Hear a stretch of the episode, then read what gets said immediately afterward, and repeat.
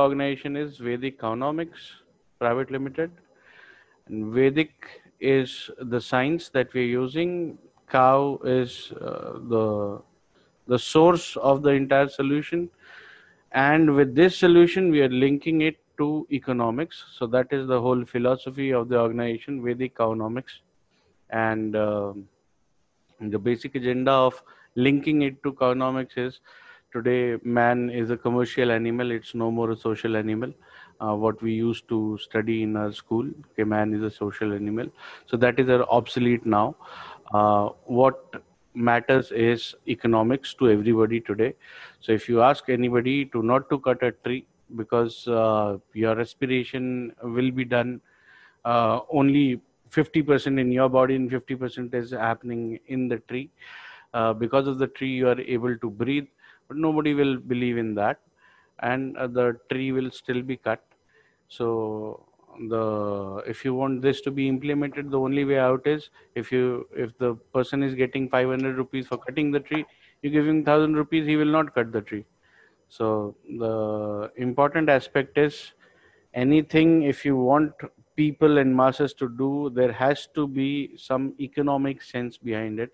That is why linking to economics for any uh, ideology is very, very important to be acceptable by the people and uh, to be implemented by the people, right? So that's the core philosophy Vedic Carnomics uh, is following. Now, uh, the, the objective of Carnomics is primarily to revive the ecology in soil, water and air. What we will cover under the scope of this particular presentation is water primarily. We will touch base with other aspects as well, uh, but the, we will not go into the details. So the detail focus is going to be water, because that is the first uh, element to be revived among soil, water and air, right? Okay, yeah. So this is the current situation of the country. uh, fifty-four percent of the country is parched. Uh, water uh, stress is acute. Uh, about two hundred fifty-six districts have been identified by the Jal Shakti Ministry, uh, and uh, they have acute water stress. Apart from the, the acute water stress for drinking water and the surface water supply, uh, the, the underground aquifer also has been depleted by twenty-two percent across the country. Now, water scarcity is not something which is limited to India. It is it is a global phenomenon. Everywhere you have water problems. Now, the interesting part to understand here is not even a single drop of water has gone outside of the planet. So, if water was, let's say, uh, one hundred thousand uh, billion liters uh, on the planet, uh, let's say about uh, one hundred years back, or ten thousand years back, it is still exactly the same volume. Then why is there a stress? So normally people say that the population has grown up. Yes, the human population has grown up, but then uh, the uh, animal species are getting extinct. So more or less the number of uh, uh, living beings on the planet is still the same. So it is, so not, a, it is not the usage. Just a question here. Yeah, yeah. Uh, is this is the situation similar for other countries as well across the world? Most of the countries, the situation is quite similar. Most of the countries. Okay. Yeah. Okay. Okay. And the right. prime reason behind this is that we all know water is H two O. We all know that seventy percent of the planet is having water. It is covered by water, by oceans, right? But we also know that only three percent of water is sweet, is available for drinking. Out of this three percent also, two percent is already locked in North Pole and South Pole as ice and uh, on the glaciers. So it is only practically one percent of water which is drinkable, which is sweet water. Now where is this sweet water? It is there in the surface water bodies that we have, which means the rivers, the lakes, the ponds. Unfortunately, because our life has become unsustainable to the extent that everybody is using chemicals day in, day out, all this sewage that we are generating on a regular basis, every human being is generating every day thirty-three liters of sewage. So this sewage is going into these natural water bodies or man-made water bodies, and it is contaminating that water, so that the, the, the water, once it is contaminated with the sewage, it is no more good to be used for life purposes. Right. So water is still there, only, only thing is that our lifestyle has become unsustainable, due to which we are generating pollution for that. Okay. Okay. So the key problem is not the water stress. The key problem rather is that uh, the sewage production that we have is beyond the sustainable limits of the planet.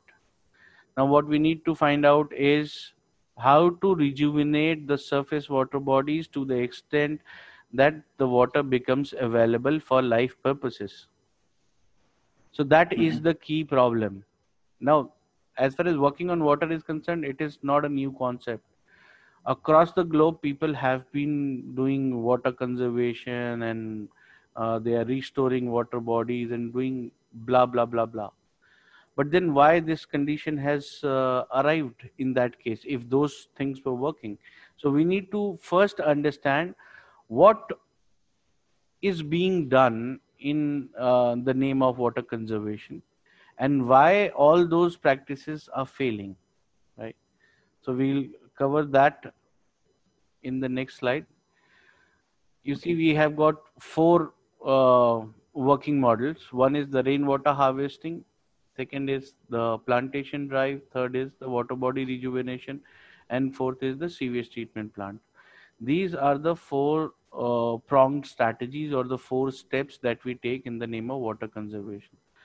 Now, these steps have been designed in a particular way, and that process, I'm not saying the ideology is incorrect, I'm saying the process which has been adopted is incorrect, because of which we have arrived to this situation.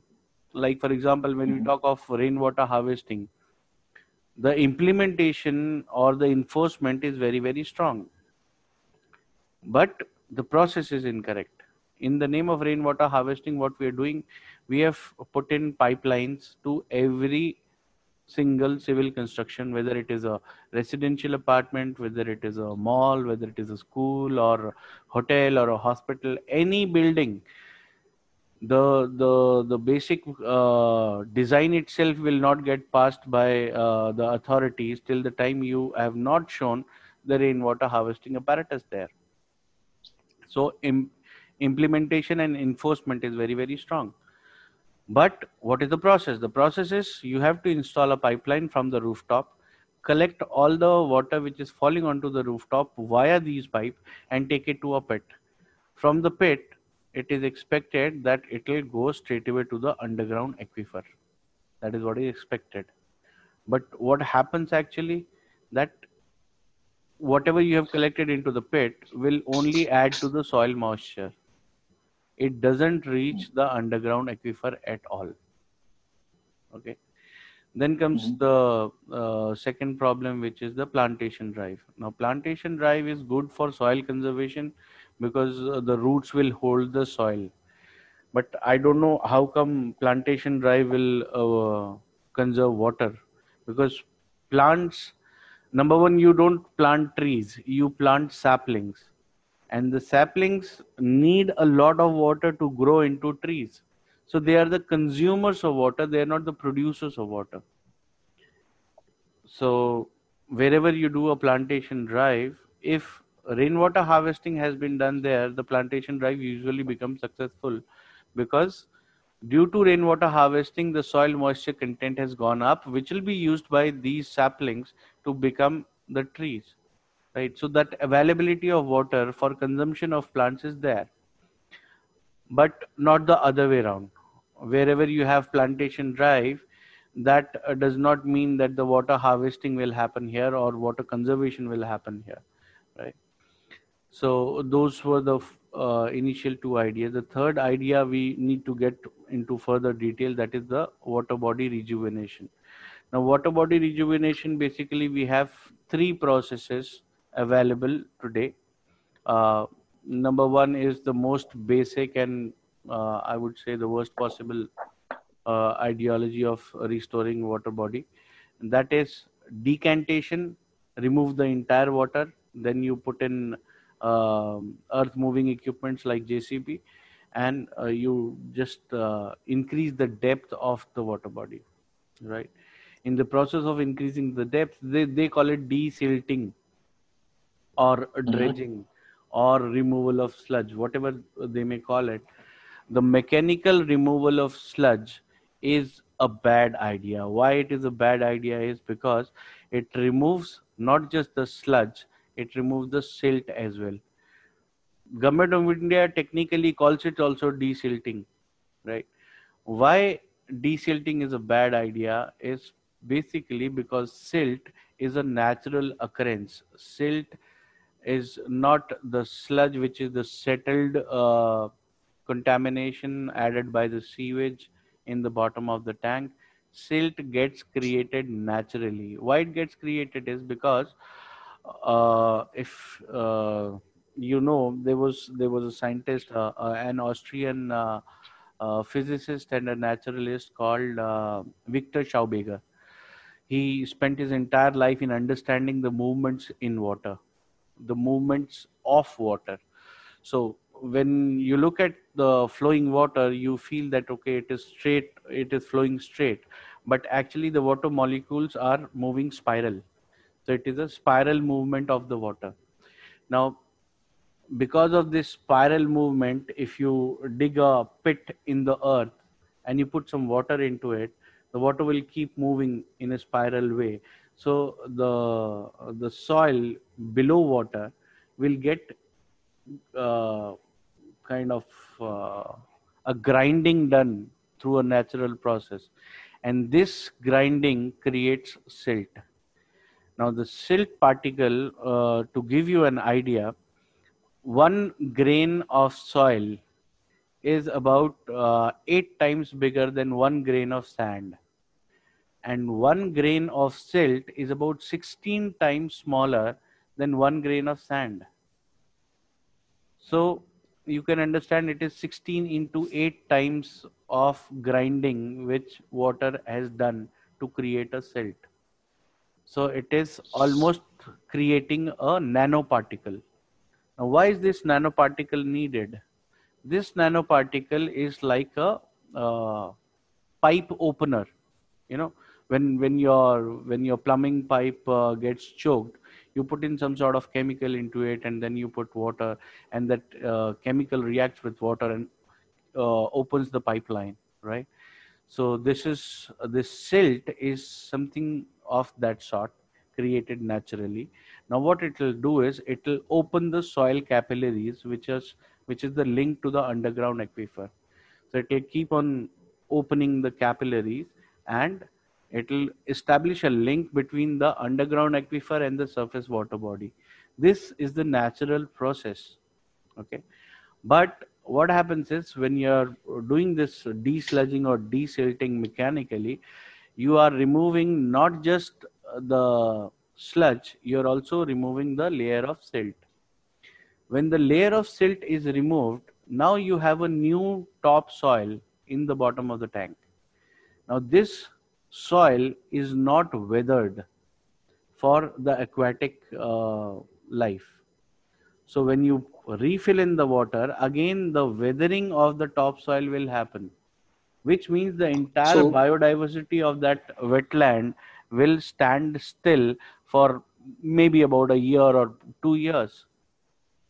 Yeah, you were asking. So that uh, that yeah, so that that is the uh, traditional way in which Uh, the entire process of cleaning lakes and ponds have been happening, because yes, we had to remove the sludge, and because the sludge gets removed along with the silt and sand, like you said, yeah, it needs to be prepared for a lake formation. So we introduce a biological process. We introduce certain things to ensure that the uh, lake has those uh, enzymes. It has those bio uh, environment for the lake to uh, flourish. So that's traditional. That's that's how lake rejuvenation has been happening in the past several years, right? So how is that bad? Well, that's what I'm telling you. Now, why it is bad is because uh, the, this physical removal will actually hold the entire biodiversity for the time till that uh, the the topsoil is not weathered for aquatic ecology. Which means okay. Okay. The, the the fishes will not breed. Which mm. means uh, any kind of aquatic life, starting from the single-celled organism till uh, the more complex organism like uh, fishes, shrimps, and crabs and things like that, they will not flourish. Even okay. if you put them into this water body, they will be captivated. They will not have their natural life. Okay. Okay. So, okay. Let let me hear more. It is it is like disturbing the biodiversity of the wetland. Okay. Mm-hmm. Now this is only one portion of the problem. The second portion is when you take out this sludge, this, what will you do with this, right? So typically it will go into some sort of a landfill, or uh, some people will actually create a compost out of it, because this is ultimately a waste. Now, what to do with this waste? As long as your water body is small, like let's say one acre, two acre, three acre, four acre, it is absolutely fine. You can still uh, plan to manage it.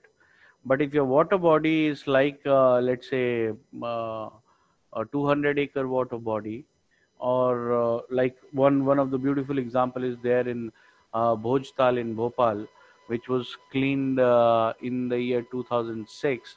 By taking funds from World Bank, uh, the, the amount of uh, sludge which they expected before starting the project was about nine meters. And uh, when they did this process, when uh, by the time they took out three meters of sludge, it was so much of sludge that they could not manage it. So they had to stop the project there and then, because Uh, the the periphery uh, of the lake is about forty-seven odd kilometers. Now imagine three meters of forty-seven kilometers will actually take out so much of sludge that even the entire city will be dumped with the sludge, right? So it is a very tedious and a problematic and a slow process as well. Then it is very expensive. And then all these machines are running either on electricity or they are running on hydrocarbons fuels like diesel, right? So in order to clean the water body, you are polluting the air also. So there is a ripple effect of pollution, right? So all in all, and then of course you're wasting so much of water, because you have to sure. take out that entire water. And then after you have uh, done the desludging, you have to refill the same amount of water. So okay. that is again a big, big problem. Mm. On one hand, you're saying the country is under water stress. You don't have drinking water available. On the other hand, you, you're wasting so much of water. Just imagine uh, just about a one acre of a water body, one acre of surface area, and a depth about six feet. Will uh, accommodate about uh, twelve crore liters of water, right? If you're talking mm. about rejuvenation of a water body, which is ten acres and about fifteen feet deep, imagine how much amount of water are you talking about in just sure. wasting, right? Okay. So that okay. is the physical process. The next available process is the chemical process.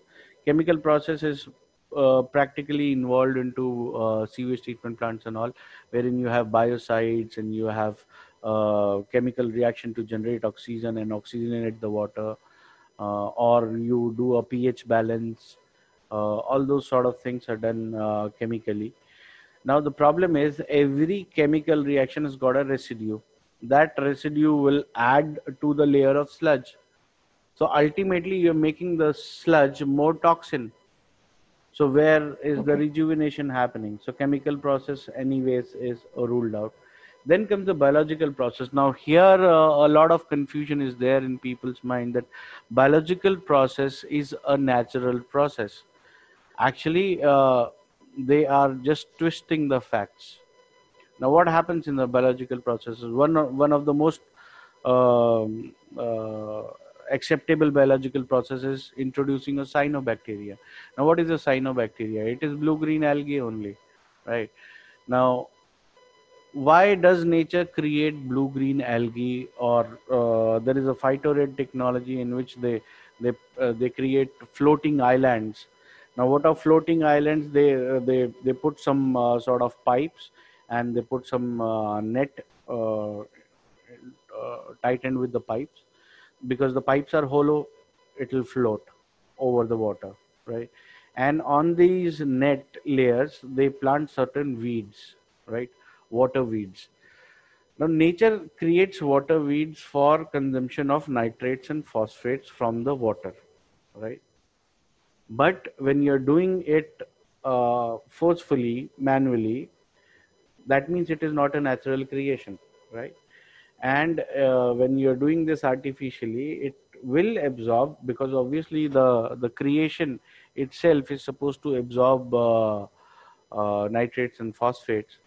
But uh, when you're doing it artificially, number one, you are introducing a species into an ecology which is not happening naturally, and this species is going to fight with the existing ecology, because this is an alien species. You can, uh, I mean, ecologically you call it invasive species because it is invading into the ecology, right?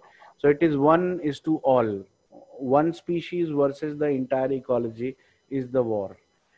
So either the species okay. will win, which means the entire ecology is abolished, or the ecology will win, which means this species will die its own natural death. In both cases, you are failing, your process is failing, right? Now, invasive species phenomena is very interesting to understand. If you go on YouTube and search for Uh, Yellowstone uh, case study, uh, you will find uh, a case study for Yellowstone forest in U S, wherein human beings were the invasive species and they started hunting for the wolves.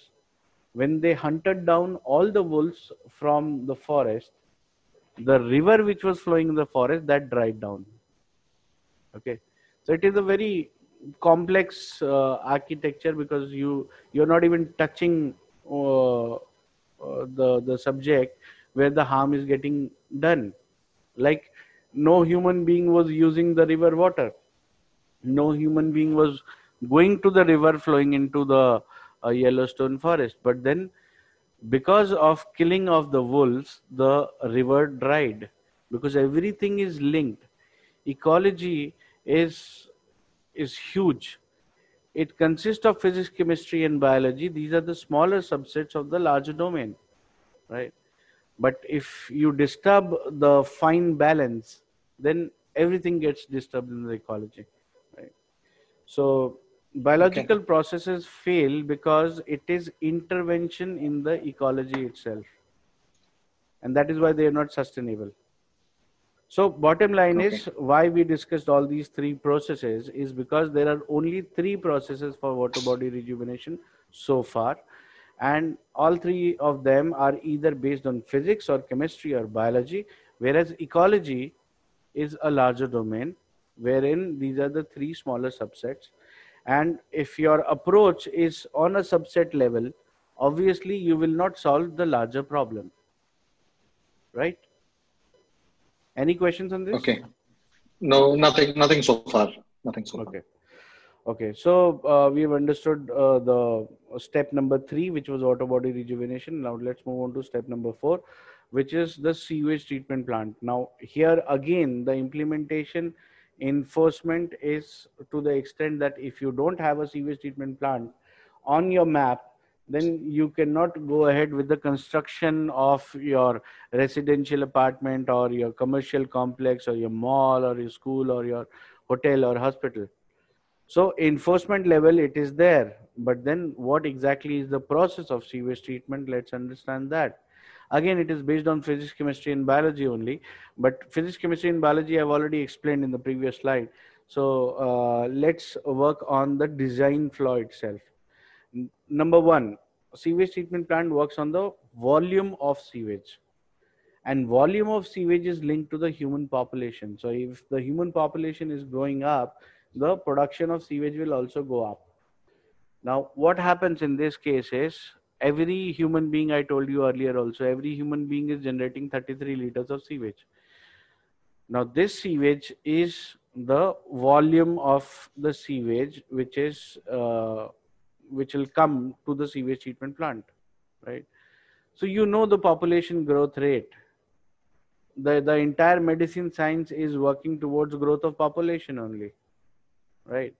They're, right. they're, they're reducing the infant mortality. They're, they're uh, increasing the uh, age factor of the people. So the production is on the rise, and uh, destruction has been elongated for as much as possible. And resultant, the population will go up. Now, whenever this happens, the, the population growth rate is known. The volume of sewage, bare minimum created every day by every human being, is also known. So you multiply this with this, and you know right on the day of the planning of a sewage treatment plant, you know when will be the expiry date, because the okay, volume I, of I understand, sewage will be. I understand that. It's, yeah. it's only because of your saying volumes, or are there any other reasons for only which because you're of volume. Sewage? Only okay. because of the volume, right? Okay. Because sewage treatment plant is a fixed entity. It is designed mm. for X volume. Now, let's say you have one hundred people staying in a complex. So you have designed a sewage treatment plant. Let's say one hundred people are uh, generating uh, thirty-three, uh, three thousand three hundred liters of sewage every day. So you do a forward planning, and you plan for, let's say, six thousand liters per day, right? Mm. But you know the uh, the population growth rate, but you know the population growth rate. So you know uh, when it is uh, uh, going to exceed that six thousand liters, right? So whenever it okay. will exceed that six thousand liters, your sewage treatment plant will fail. You'll have to bypass the sewage, right? So this is the sure. design flaw. Now, coming on to the second uh, problem. The problem is uh, pollution control board makes standards, and they have made three standards: drinking water, bathing water, and S T P or E T P outlet. What does this mean? This means S T P or E T P outlet is neither good for bathing nor for drinking. Then what are you treating? Your treated water is not going to be fit for any kind of life purposes. So what mm. people are doing is, treated water is being used uh, for uh, irrigation. Okay, treated water is being released in the canal. Okay. And from canal it uh, is being used for irrigation of the fields. Right. Okay. Right. So ultimately it is coming back to you in your food chain. Okay. Okay. So that is again as harmful as drinking it, or either whether you drink it or you chew it, ultimately it is getting into your food chain, right? Correct. So that's how that is still as harmful, because on one hand you're saying it is neither good for drinking nor for bathing. On the other hand, you are adding it into your crop, right?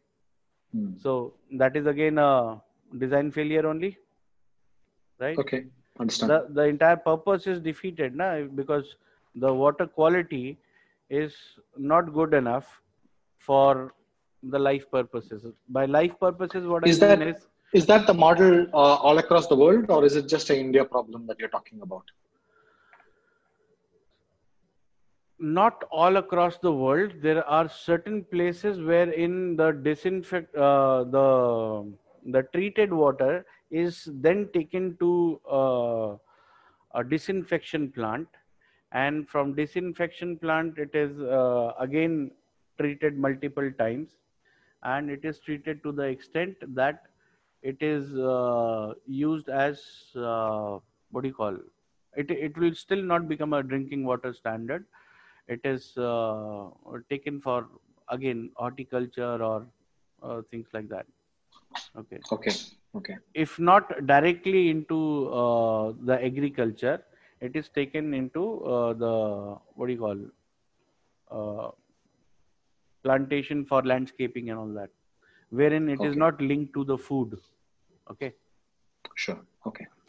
So that is uh, another problem. Then the problem is of uh, the capital expenditure. It is a huge capex. Every sewage treatment plant has got a huge capex, and it takes a huge amount of time to be built. And then there is a huge operational cost also, because everything is based on machines. You've got motors, you've got pumps, uh, you you've got uh, generators. All these things are using uh, either hydrocarbons or electricity as fuel, right? And then okay. wherever, wherever there are machines, there, there could be mechanical failures also. So you need to build redundancy as well, right? So, and then you need to take some downtime for maintenance also. So hmm. all these things uh, make uh, the, the operational cost also very high, okay? Sure. So okay. bottom line is, The, the entire concept of sewage treatment plants is not a very sustainable approach. Okay. Okay. Just a sec. Okay. So I call it sheer wastage of time, money, energy, and uh, efforts. Right. Okay. So these, uh, this is the fourth step. So you understand why all the concepts have been failing and why the water stress is increasing. Okay. Okay. Now, why are all these processes failing? Where exactly is the root cause? The root cause mm-hmm. is that we are unable to understand the, the basics of water, soil, and air. Primarily, we are very weak in natural sciences. Right. We, we have understood physics, chemistry, and biology very well. We, we are great into astrophysics. We are great into microbiology. But we are unable to understand the, the, the whole phenomena of ecology. We are not very strong in understanding nature and natural processes. Okay. That is why we are finally on this stage wherein the time for conservation of water is already gone. That's an obsolete concept for conservation of water. We are at a stage wherein we need to generate water first and then conserve it. Okay. So, okay, understand. Why are all these ideas failing? It is primarily because our approach towards nature is wrong. Our approach is we need to understand nature so that Uh, we can uh, modify it. Nature is just a process. We are supreme beings. We are, we have been God's gift to the planet. So we need to understand the process of nature, and we need to tame it. Water, soil, and air are uh, H two O, dirt, and mix of gases. These are all dead substances, and uh, we need to know how to deal with it. That is the approach of the Western science. Vis-a-vis, if we compare it with the Vedic science, now India, now we have archaeological as well as documentary evidence. We have multiple science streams uh, evidence that India is a continuous surviving civilization for last twenty-five thousand years. Okay. Why we have been surviving for so long, why we are the oldest surviving civilization, it was because of the basis of the science that we had in India. That was the Vedic science. And what does Vedic science say? Vedic science says that nature is a huge phenomena and we are just one of the expressions of nature.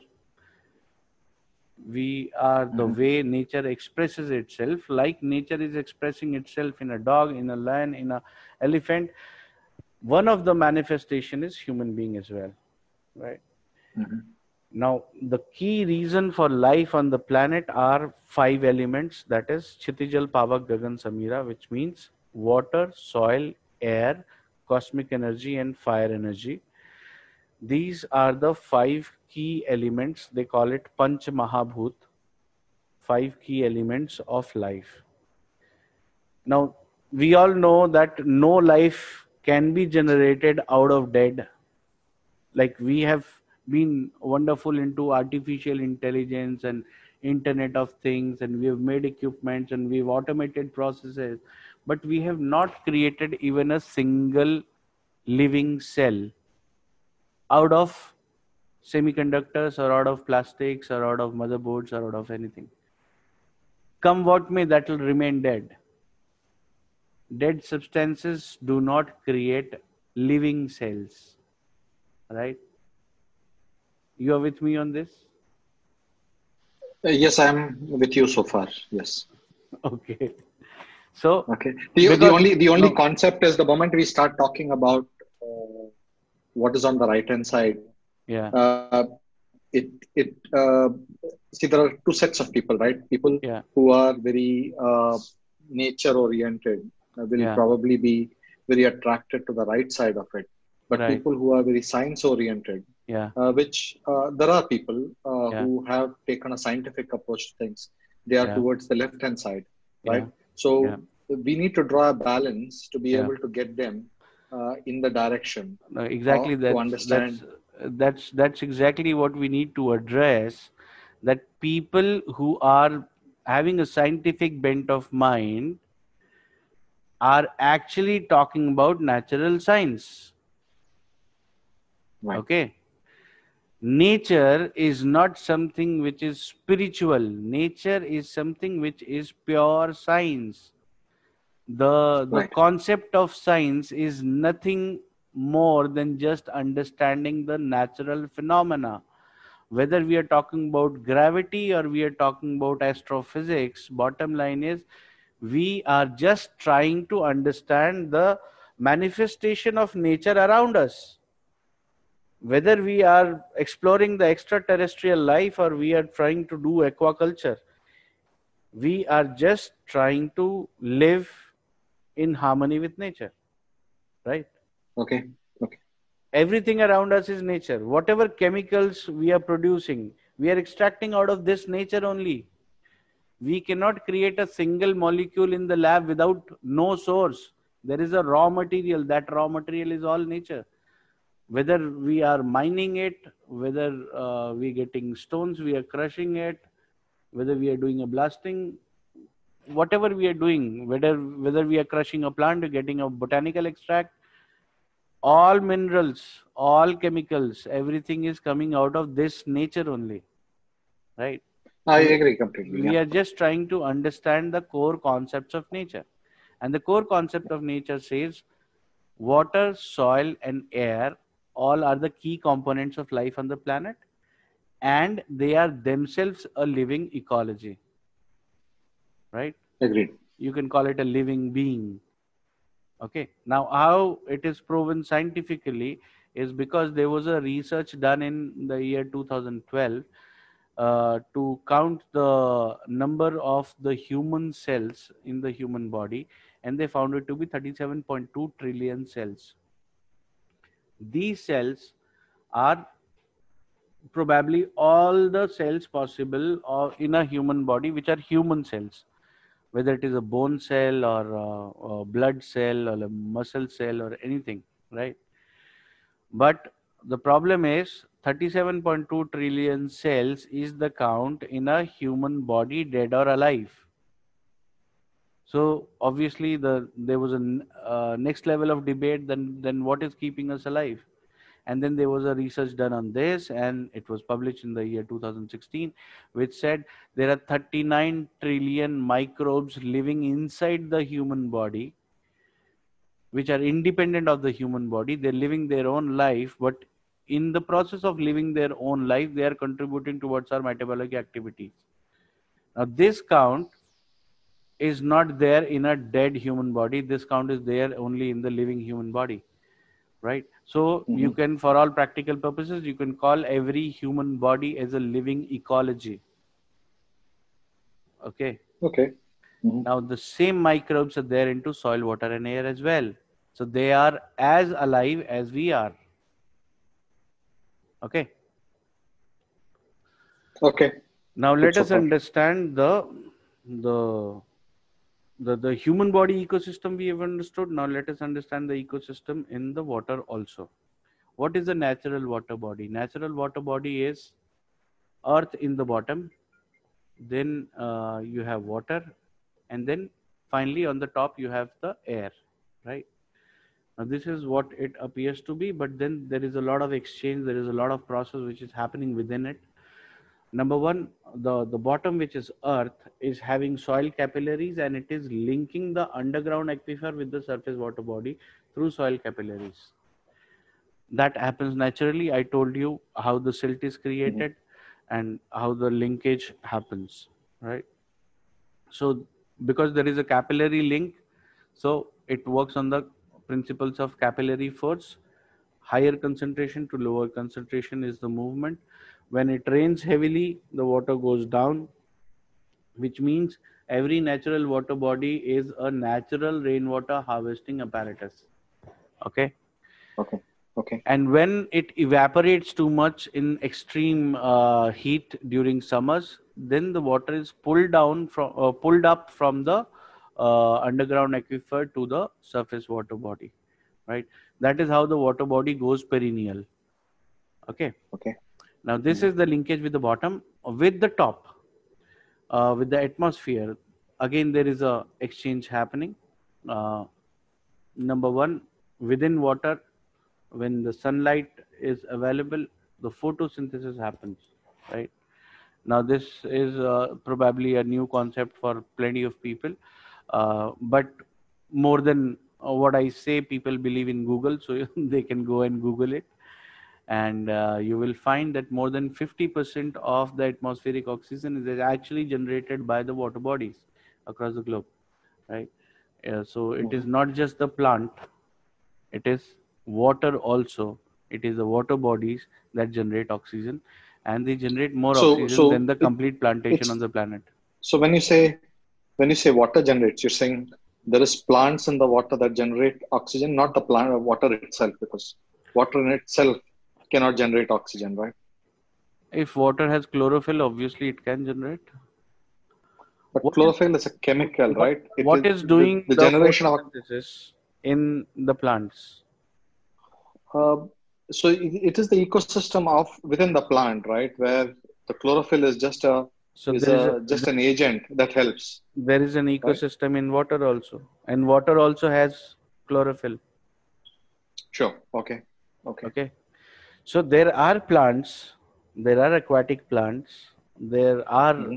uh, uh, phytoplanktons, right? Mm-hmm. Uh, all of them uh, will also do photosynthesis, but water in itself will also do photosynthesis. Okay. Okay. Mm-hmm. Plants are something which are visible, right? You go to the microbial level, their things are not visible, right? So there, there is okay. a microbial life also in the water. Okay. They also do okay. photosynthesis, interestingly. Okay. Okay. So all in all, to understand it in uh, very simple terms, water does photosynthesis. Okay. That photosynthesis is generating oxygen, which will add to the dissolved oxygen in water. That does not mean that uh, H two O is one molecule of oxygen which the fishes will breathe. No, it, it's not like that.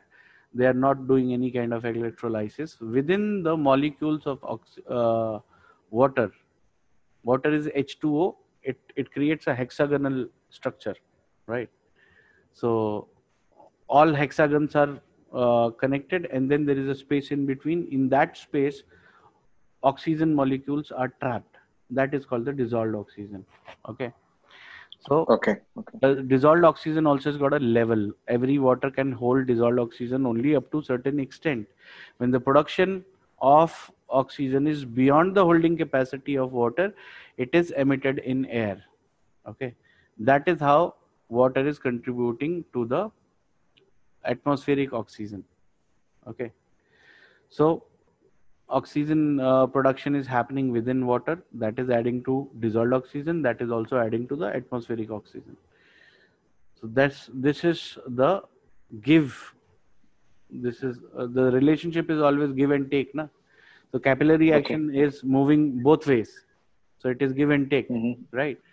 So okay. water body gives oxygen to the atmosphere, and what it takes is basically it attracts all the particulate matter from the air. So if the water body is in its natural condition, the air pollution mitigation will not be a problem because it will naturally be done by the water bodies. It will attract all the really, particulate matter.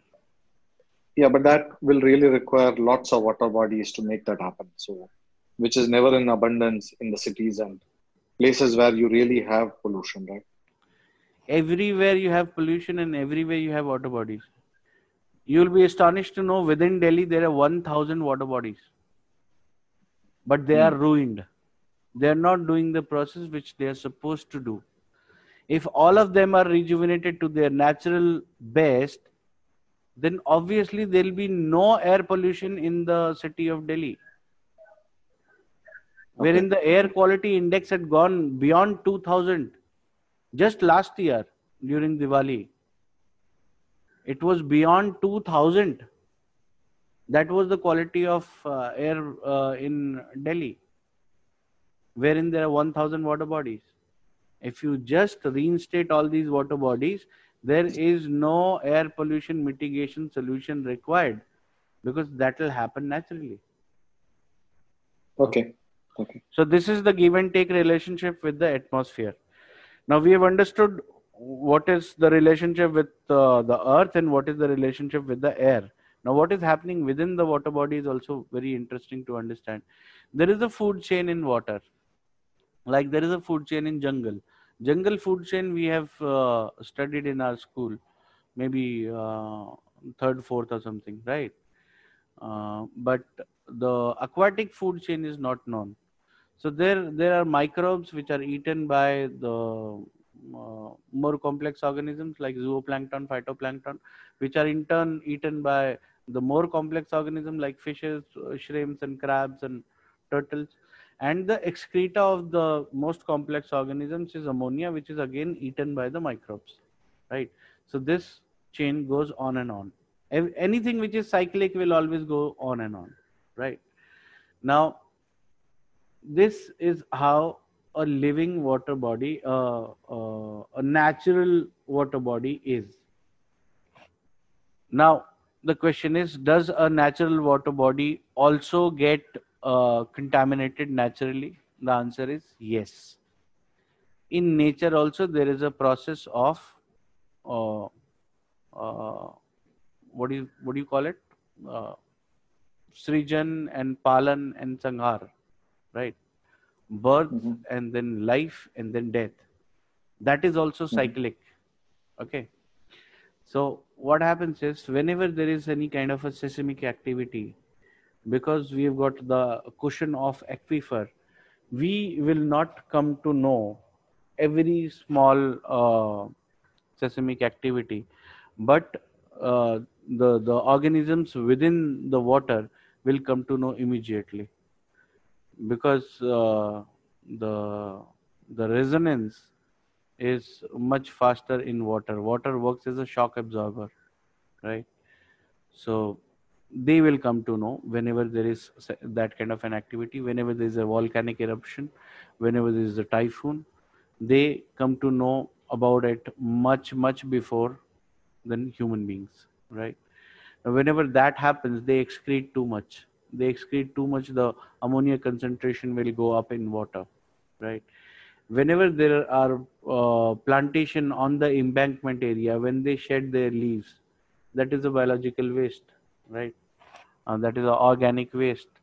Uh, whenever they shed their uh, fruits and it falls into the water body, that is adding phosphate to the water body, right? So phosphates and ammonia, ammonia, nitrate, nitrite, everything is a derivative of ammonia only. When ammonia is decomposed, it becomes nitrate. Nitrate is decomposed, it becomes nitrite. So whenever this concentration of uh, nitrates and phosphates is going up into the water body, nature creates weeds. Weeds uh, can be anything, uh, starting from blue-green algae to your azolla, to hydrella, to water hyacinth, to water lilies. All are the varieties of weeds. Now, what are these weeds supposed to do is consume the excess of nitrates and phosphates. When they consume it, because that is what is their food, that is what they survive upon. When they consume it in totality, they're not getting their natural food again, so they will get dried. When they get dried, they sink in water. When they sink in water, they're decomposed like any other natural organic waste. Okay. So this is how the water body uh, is contaminated naturally, and uh, it is healed also naturally. It is a self-healing mechanism. Okay. Now, what is happening now because of our unsustainable lifestyle? I told you every human being is generating thirty-three liters of sewage every day. So where does that sewage go? That goes into the water bodies, and the supply of sewage is consistent. So when you do it for the first time, nature will create weeds. The weeds will come, but they will never go because the sewage supply is consistent.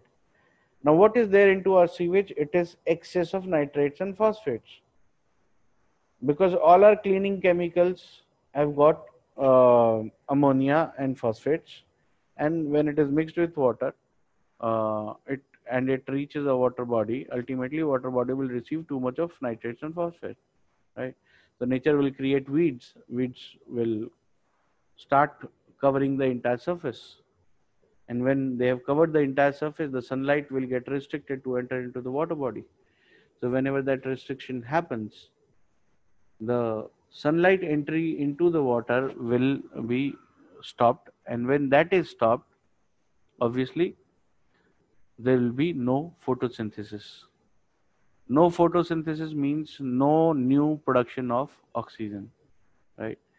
But when you are adding uh, too much of nitrates and phosphates, what it is doing is it is getting mixed with the water, and uh, it is suspended or dissolved in water, which means it is increasing the viscosity of water. The water will become highly viscous. When the water is highly viscous, it will have problems in the movement. So the natural wave will disappear. And when the natural wave disappears, the water will appear as if it is standing still. When it is standing still, it is the best breeding ground for the mosquitoes, right? Now, okay. The top surface is covered with weeds. Now you have mosquito colonies, huge volumes, millions and millions of mosquitoes are uh, breeding on this water body. Now the next stage okay. is uh, because of uh, the need for decomposition of nitrates and phosphates, the demand for oxygen, for the chemical reaction to happen, is increasing. That is called chemical oxygen demand. And uh, for biological decomposition, because you also have organic waste, the, the microbes have to breathe. So that breathing is also oxygen. So the biological oxygen demand is also increasing. So B O D and C O D is increasing. D O was the supply, that was dissolved oxygen, where it was getting supplied from because of photosynthesis. The sunlight is already restricted. So there is no sunlight coming in, no photosynthesis happening. So supply line you have choked, and the demand line is increasing the demand. Okay. Okay. Eventually. So just, just staying on this on, on yeah. the slide we had, uh, I understood the plastic and the weeds on the top. Yeah. Uh, what is fog and uh, B G A that you're referring to? Fog is fat, oil, and grease. Okay. Okay. Fat, oil, and grease is lighter than water, so it will be there only on the. No, surface. I understand. This comes because we keep. Uh, it's part of the sewage output. Yeah, yeah, yeah, uh, yeah. That keeps coming, right? Okay. Yeah. What about B G A? B G A is blue-green algae.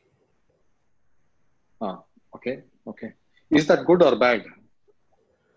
That is a natural occurrence. It is not about right. good or bad. It will. It is coming no. because sewage is coming. Okay. Is it only because of sewage? Uh, is it not something that is available otherwise in water, natural water bodies? No. Okay. I told you it will okay. be created in a natural water body naturally also for consumption of excess of nitrates and phosphates. Okay. I when that it. consumption Sorry. is done completely, then it will dry and it will dry and it will sink and it will be decomposed. Okay. But because our okay. sewage supply is consistent, they will never dry. They will continue to invade the entire uh, water body. Okay. Right. Okay. Right. So now we are on a stage wherein the B O D and C O D is going up, the D O level is going down, and uh, the the oxygen availability in water is reducing on a regular basis. Eventually, the oxygen availability will be so less that all the aquatic life will cease to exist because they'll get suffocated to death. And when they die, they also need a biological decomposition, which means the B O D will again go up. When the B O D is going up and C O D is going up and there is no supply, eventually all the uh, aerobic life will cease to exist. And when the aerobic life is finished, nature creates anaerobic life, the life which can exist in absence of oxygen. Now, when this happens, all that biological decomposition which was supposed to happen the aerobic way will now happen the anaerobic way. You getting okay. it? Okay. Okay. I get it. I get it. Okay. Okay. Now, when it happens the anaerobic way, the anaerobic decomposition or anaerobic digestion has got a natural byproduct which is H two S, hydrogen sulfide. This is a very pungent and a stinking gas. That is why every water body which is getting rotten, you will find a foul smell around the vicinity. Okay. Okay. So you have now understood the the cause for the weeds to come, the B G A to come, uh, the mosquito colonies and the foul smell. This is what is the human experience of any water body, right? Mm-hmm. Typically, if you see uh, the criteria for a clean water body, all the criterias are based upon lab testing. Okay. Lab testing is a micro level testing. So even if the water body is clean on papers, all the lab testing parameters are clean, then also the human experience will not change because the foul smell will be there, uh, the still water will be there, mosquito colonies will be there, and whatever kind of weeds are there, they, they will be there. So physically, if you visit a water body which is clean on paper, you'll still find it to be uh, unpleasant experience to visit the water body because of these factors. Okay. Okay. Understand. Now, these were the factors which were observable by human beings. Okay. Now, coming mm-hmm. on to what is happening inside the water body, which is usually not observable by the human beings unless until you enter into the water body, and that is settling of the suspended or the dissolved solids as sludge. Okay. Right. So that's because it's under the water. Yeah. So that will uh, come into the bottom layer and that will choke the soil capillaries. Mm-hmm. That means what you have practically done is you have laminated the water body from the top with the weeds and from the bottom with the sludge. Mm-hmm. Now, water is captivated between the two layers and there is no contact with either oxygen or with the aquifer the water is dying. Okay. Okay. When you put anybody into the prison, he starts proceeding towards death faster than the way if he is uh, left outside in the society, right? So we have captivated the water body also here. Okay. And all this is happening just because we are polluting it. Now, to understand our solution,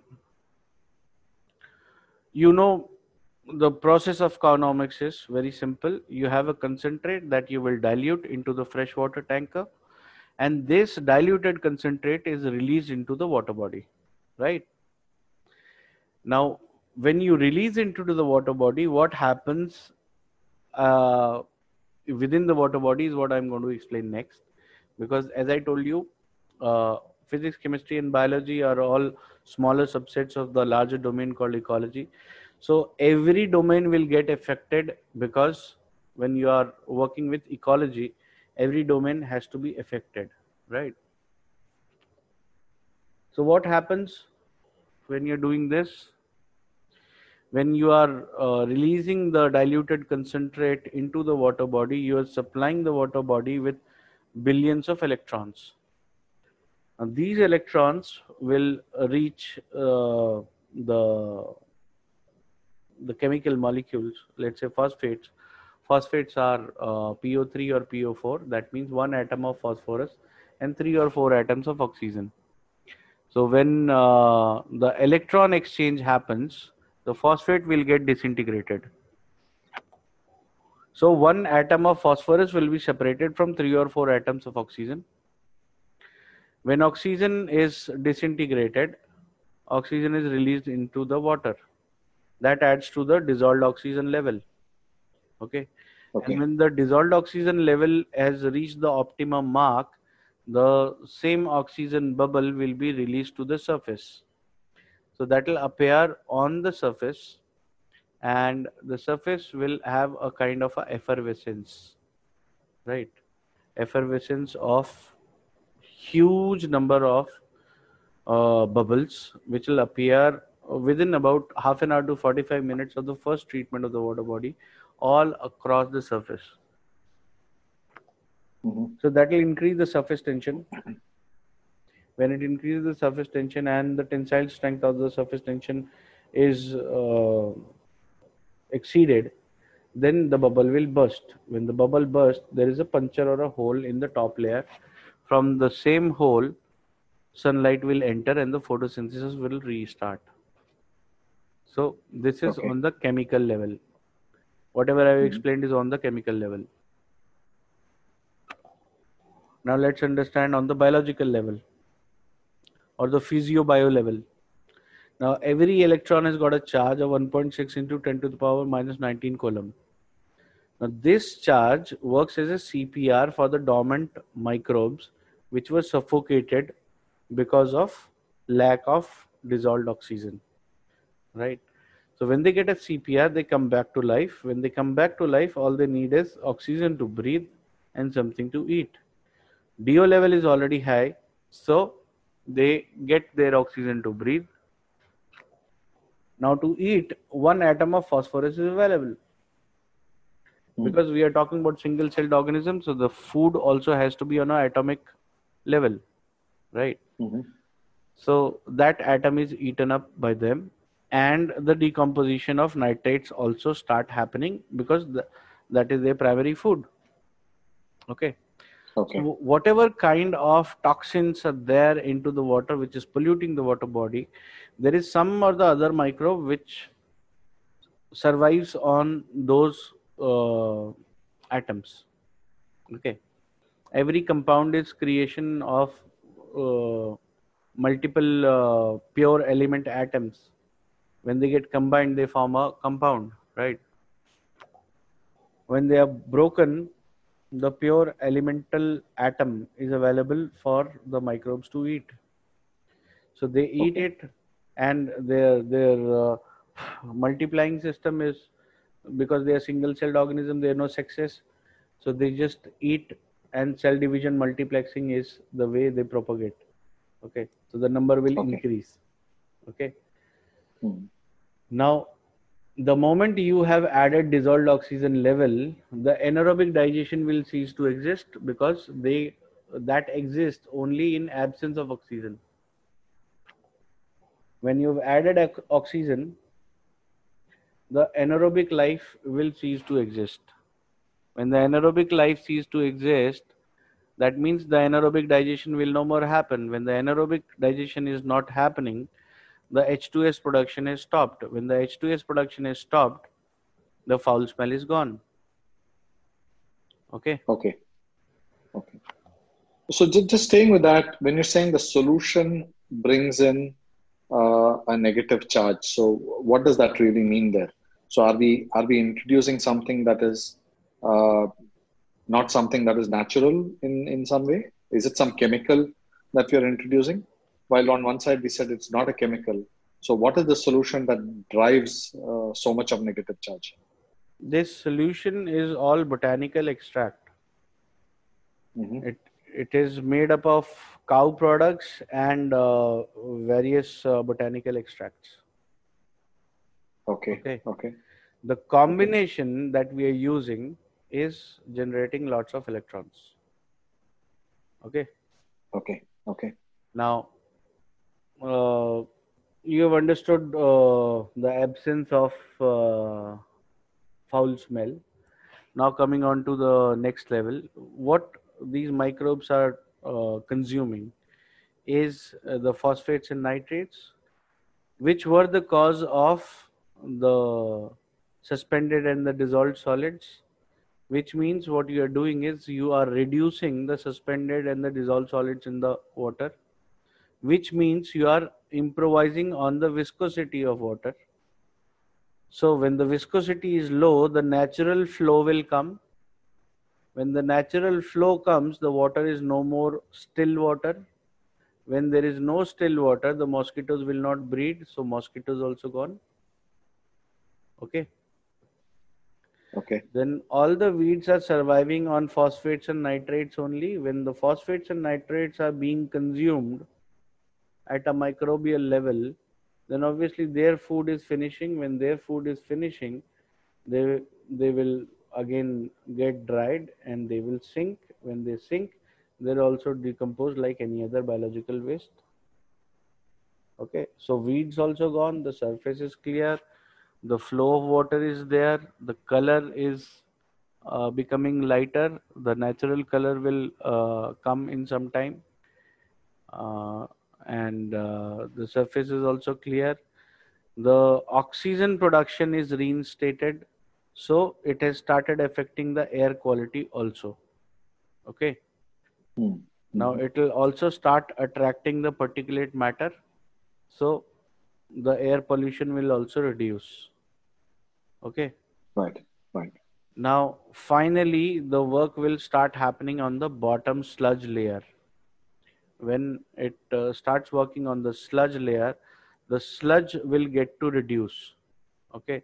When the sludge layer is decomposed, let's say there is there is twenty feet of sludge, okay, and uh, the the microbes have eaten up about one feet. So what will happen? The water will go down by one feet, right? Okay. Now nothing is happening. The water is reclaiming its space. Which means right. in this process, you will have to add more water, because on the surface it will appear that the water is reducing. Water is not reducing. Water is not receding. It is just claiming all the space which has been freed by consumption of sludge. Okay. Okay. So there will be a need to refill the water, because water will be claiming all the area, and eventually the sludge decomposition will continue to happen, and whatever is uh, let's say ten feet, twenty feet, thirty feet, whatever is the sludge, that will eventually be consumed in totality, and the link with the underground aquifer will also get established, because the silt layer will appear once the entire sludge layer is consumed. Okay. Okay. So this silt layer will uh, actually link up the water body back with the aquifer. Okay. This is mm-hmm. called the complete rejuvenation. Okay. Okay. Now coming on to the timelines, when what will happen. I've told you all the stages of decomposition also and of restoration also. But people sure. are very much interested in understanding the restoration timelines. So the first thing first, that is the uh, appearance of the oxygen bubbles. That uh, I've already told you, thirty minutes to forty-five minutes of the first treatment. That is the first thing to happen. Uh, the, the absence of the foul smell will happen in a span of eight hours of exposure to the sunlight. Uh, then it will be uh, reinstation of uh, the natural viscosity and the flow of water, which means absence of uh, mosquitoes.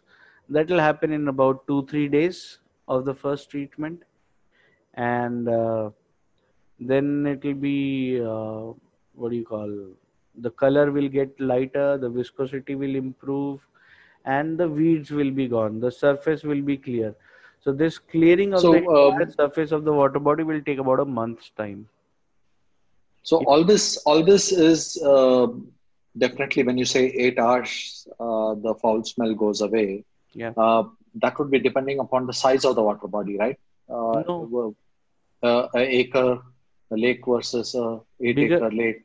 Bigger the water body, easier uh, it is to remove the foul smell. Oh, okay. Interesting. Because what is working for us is nature. What we are using is the forces of nature. We are harnessing those forces for the rejuvenation. So if the surface area is bigger, we can collect more sunlight. When we collect more sunlight, the process will be faster. So I'm saying so, so eight on hours the, means on the other side.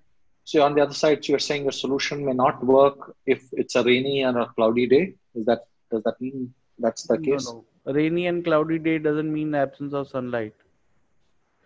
Um, when I say sunlight, not be much sunlight.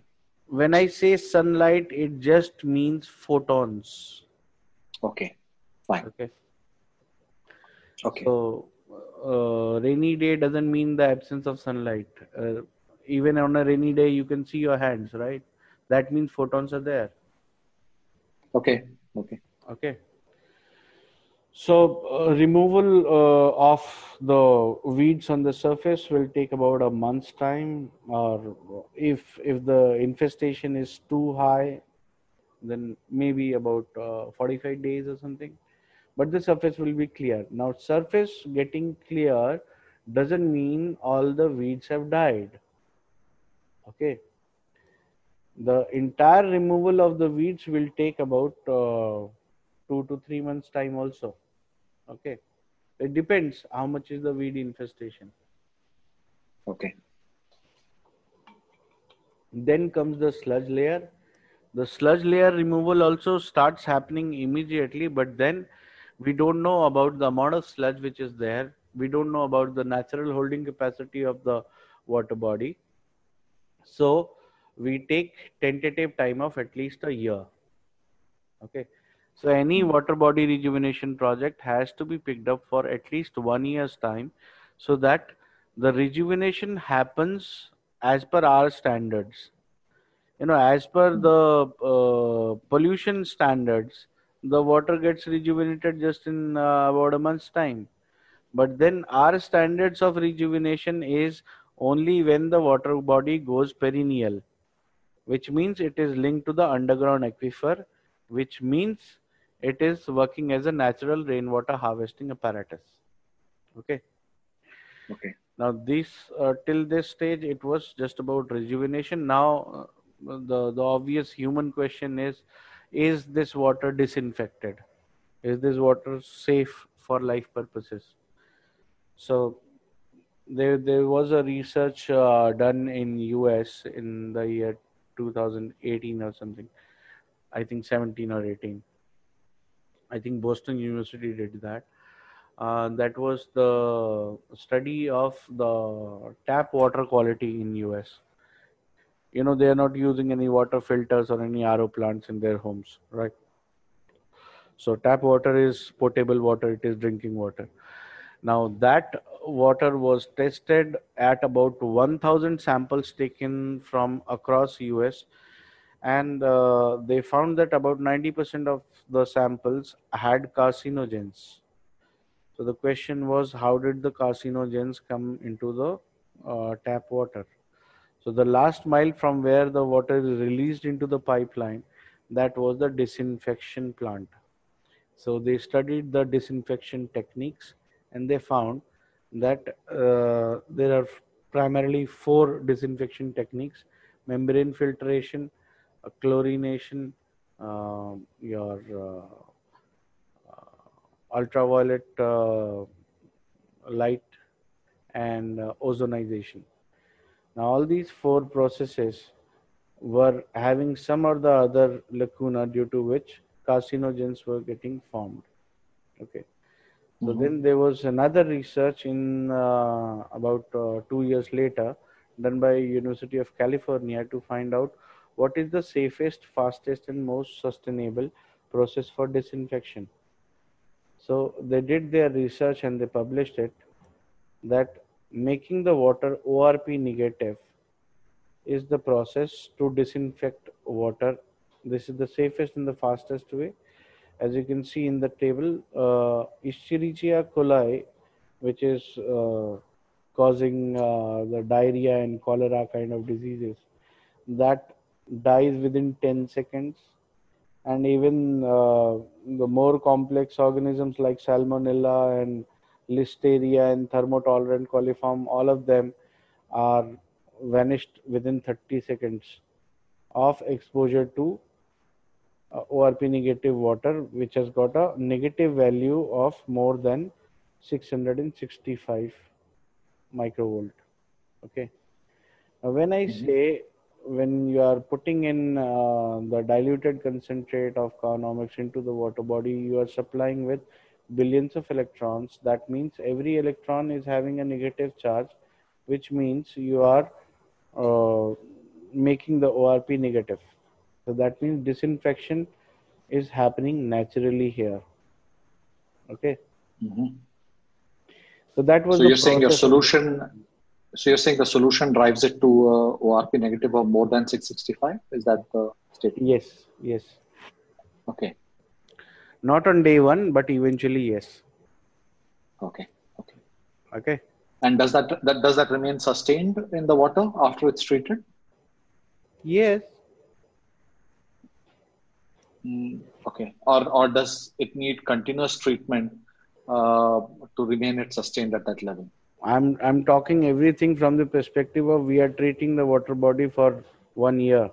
Uh, one full year. Okay, yeah. It's during the during the treatment. You're yeah, yeah, to, right? yeah, yeah, yeah, yeah. Okay, it doesn't happen on day one, but then when it is maintained for one year with this treatment, it it uh, attains this uh, aspect as well. Attain okay. this property as well. Okay. Mm-hmm. So that was the process uh, of uh, Carnomics.